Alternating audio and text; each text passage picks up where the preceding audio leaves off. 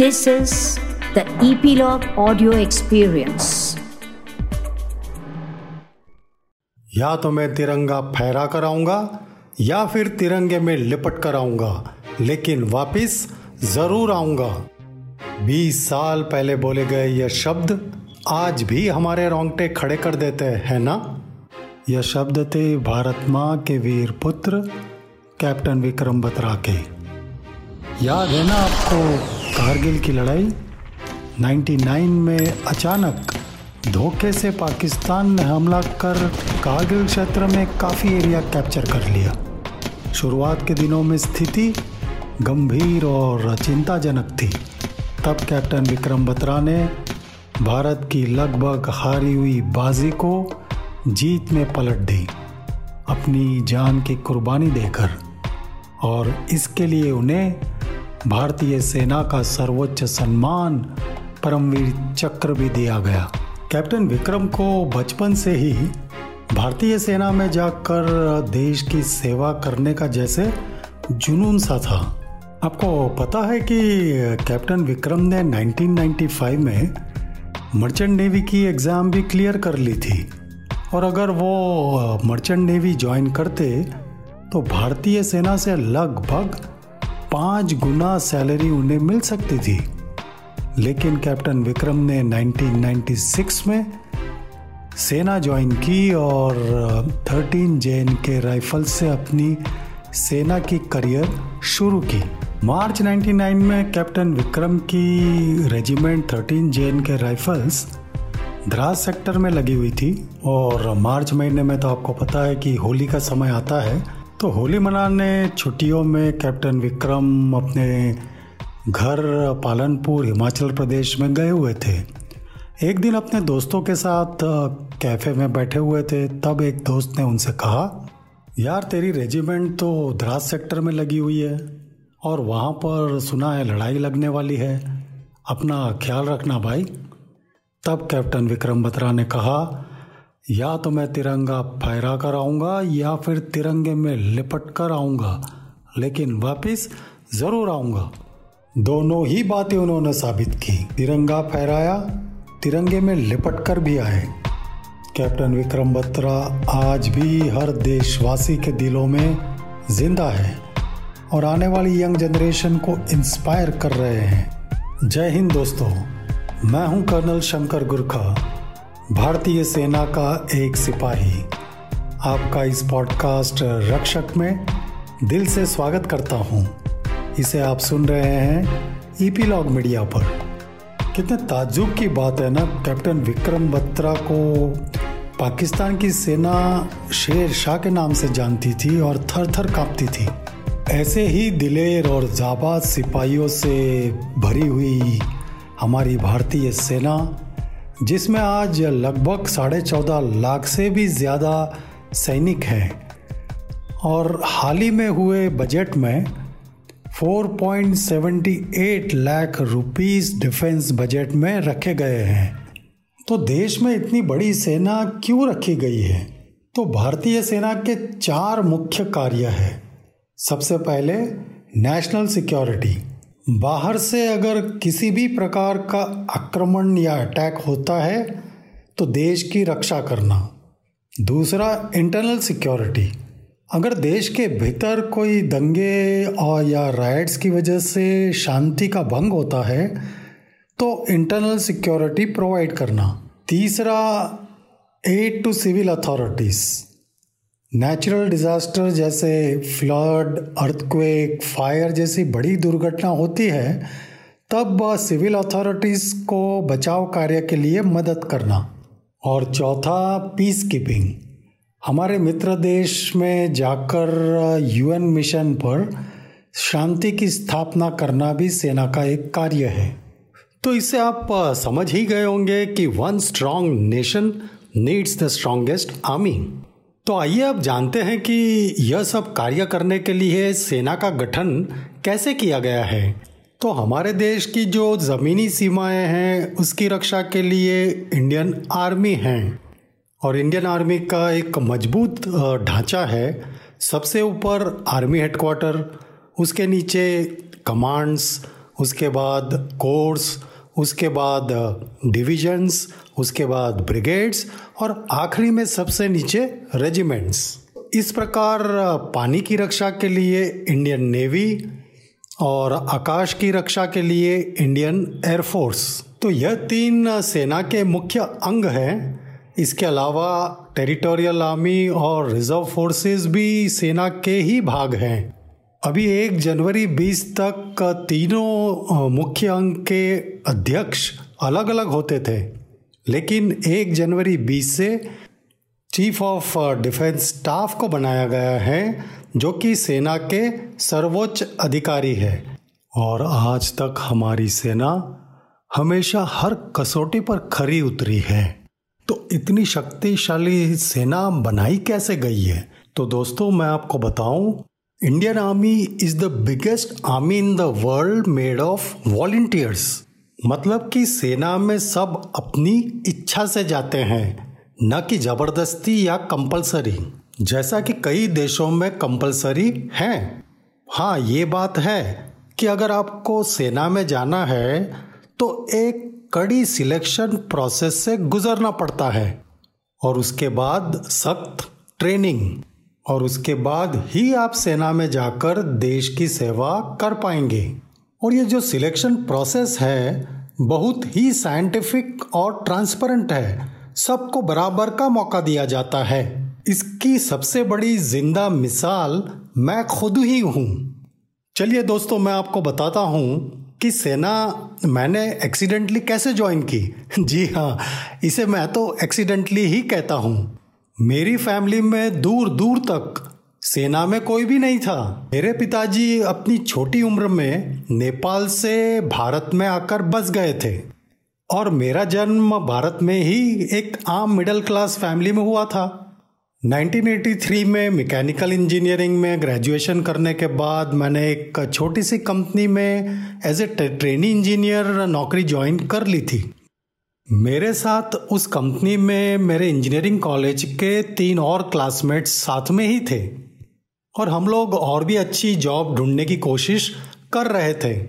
मुझे याद पड़ता है कि हमने ओएनजीसी और स्टेट इलेक्ट्रिसिटी बोर्ड में भी जाने की कोशिश की थी और दो लोगों का सिलेक्शन स्टेट इलेक्ट्रिसिटी बोर्ड में हो चुका था और कुछ ही समय में उन्हें वहाँ पर ज्वाइन करना था। जनवरी 94 में एक दिन हम लंच के समय सब साथ में बैठे हुए थे, तब एक दोस्त ने एक पेपर कटिंग दिखाया।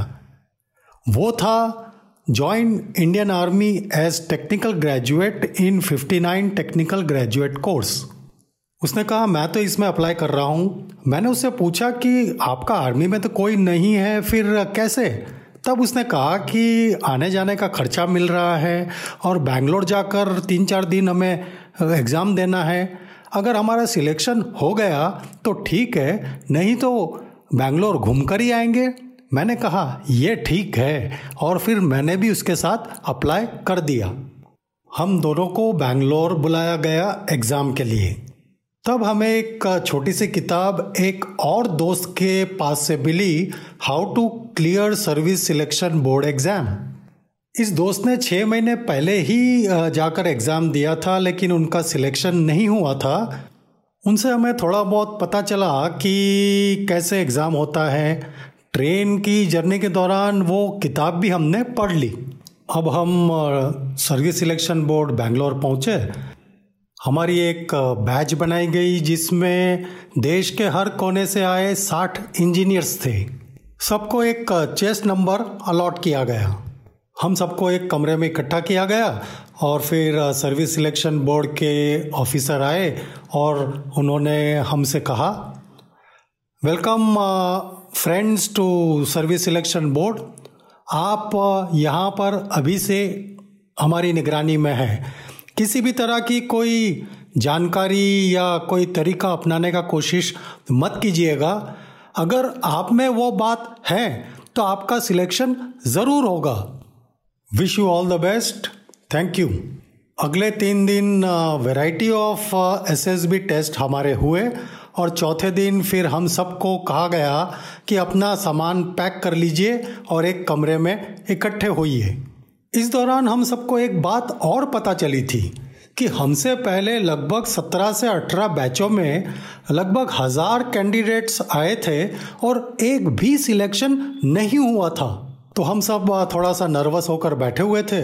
उतने में वही ऑफिसर आकर हम सबको कहा, गुड मॉर्निंग फ्रेंड्स, जिसका चेस्ट नंबर अनाउंस किया जाएगा, वही रुकेंगे, बाकी सब जा सकते हैं। Thank you.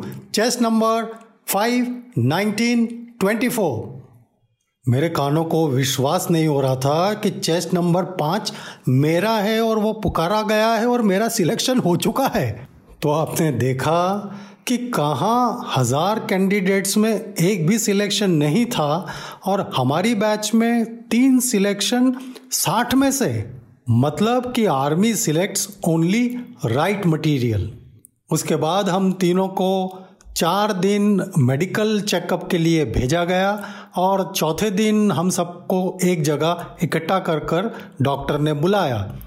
उसके बाद उन दोनों को मेडिकली फिट डिक्लेयर किया गया, पर मुझे मेडिकली अनफिट डिक्लेयर किया गया। किसकी वजह से? ओवरवेट वज़न ज़्यादा होने की वजह से। I was little surprise because मैं अपने आप को खूब फिट और स्पोर्ट्समैन टाइप मानता था बट मुझे ओवरवेट होने की वजह से अनफिट डिक्लेयर किया जा रहा था।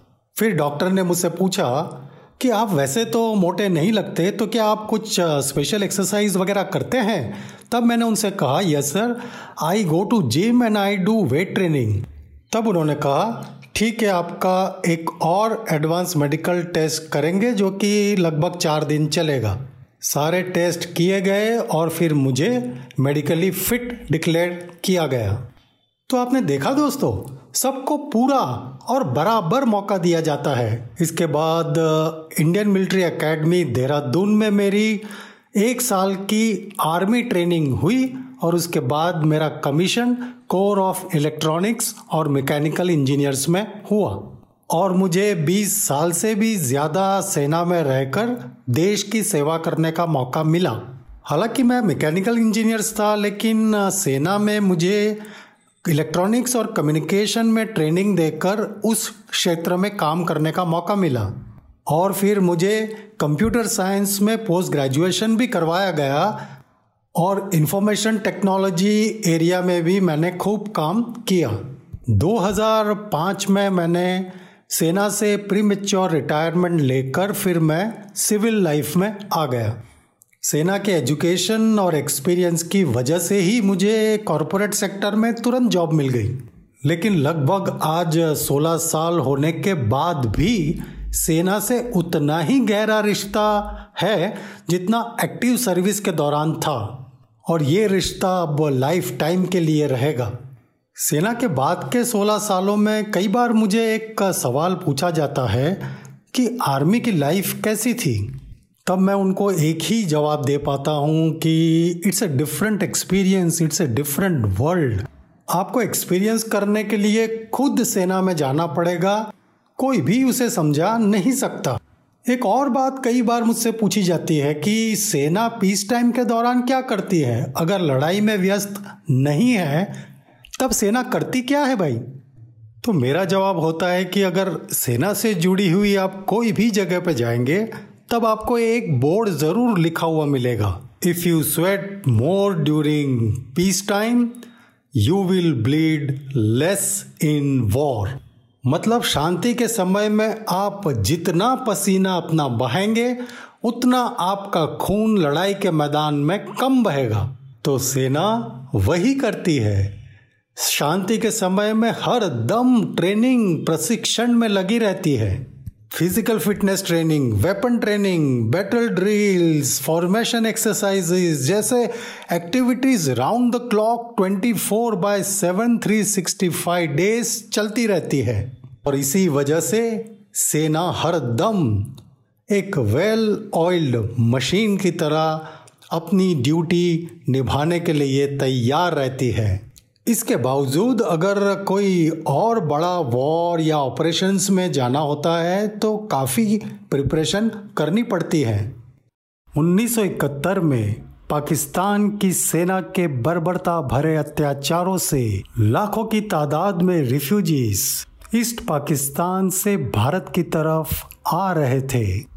और ये एक अत्यंत चिंता का विषय बन गया था हमारे देश के लिए। पाकिस्तान को समझाने की सारी कोशिशें नाकाम हो गई थी और एक ही रास्ता बचा था, वॉर, युद्ध।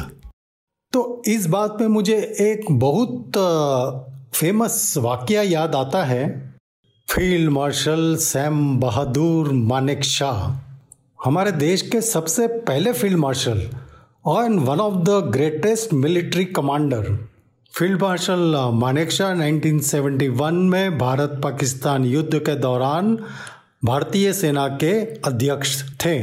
उनके और प्राइम मिनिस्टर श्रीमती इंदिरा गांधी के बीच लड़ाई शुरू होने से पहले की बातचीत आप अब सुनिए। वेस्ट पाकिस्तान में बहुत गड़बड़ हो रही है। कई रेफ्यूजीज वेस्ट बंगाल त्रिपुरा और आसाम में आ रहे हैं। What are you doing chief nothing कुछ नहीं।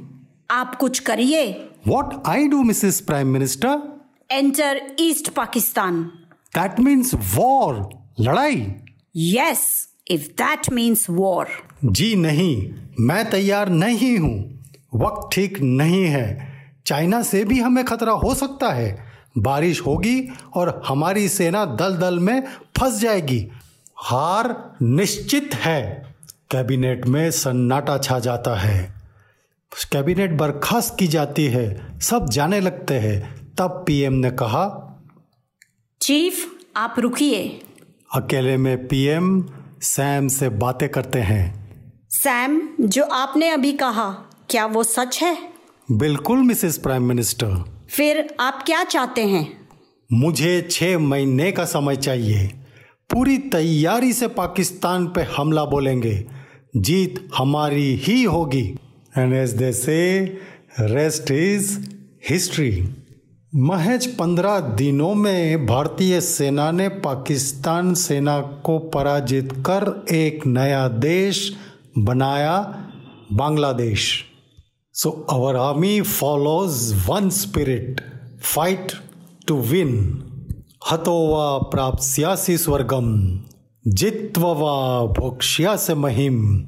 तस्मादुत्तिष्ठ कौंतेय युद्धाय कृत निश्चय भगवत गीता में भगवान श्री कृष्ण ने अर्जुन से कहा, लड़ाई के मैदान में दृढ़ निश्चय के साथ उतरो, करो या मरो, और हमारी सेना वही मंत्र का पालन करती है। तो दोस्तों, आज हम और हमारे परिवार, हमारे घरों में चैन की नींद कैसे सोते हैं? क्योंकि हमें भरोसा है कि हमारी सेना पहरा दे रही है और देश की सुरक्षा में दिन रात लगी हुई है। Indian army is highly professional army और मैं तो अपने एक्सपीरियंस से यही कहूँगा कि it is one of the best career option for the young generation तो आप में वो बात है तो लीजिए मौका, जाइए, देश की सेवा करिए, भारतीय सेना को ज्वाइन करके। आज की हमारी सेना तो काफ़ी प्रोफेशनल आर्मी है और हर जगह चाहे वो लड़ाई का मैदान हो साइबर वॉरफेयर हो न्यूक्लियर वॉरफेयर हो केमिकल वॉरफेयर बायोलॉजिकल वॉरफेयर हर तरीके से कोई भी मुकाबला करने के लिए तैयार हैं। तो भारतीय सेना की शुरुआत कब हुई? तो इसके तार जुड़ते हैं लगभग दस हज़ार साल पहले।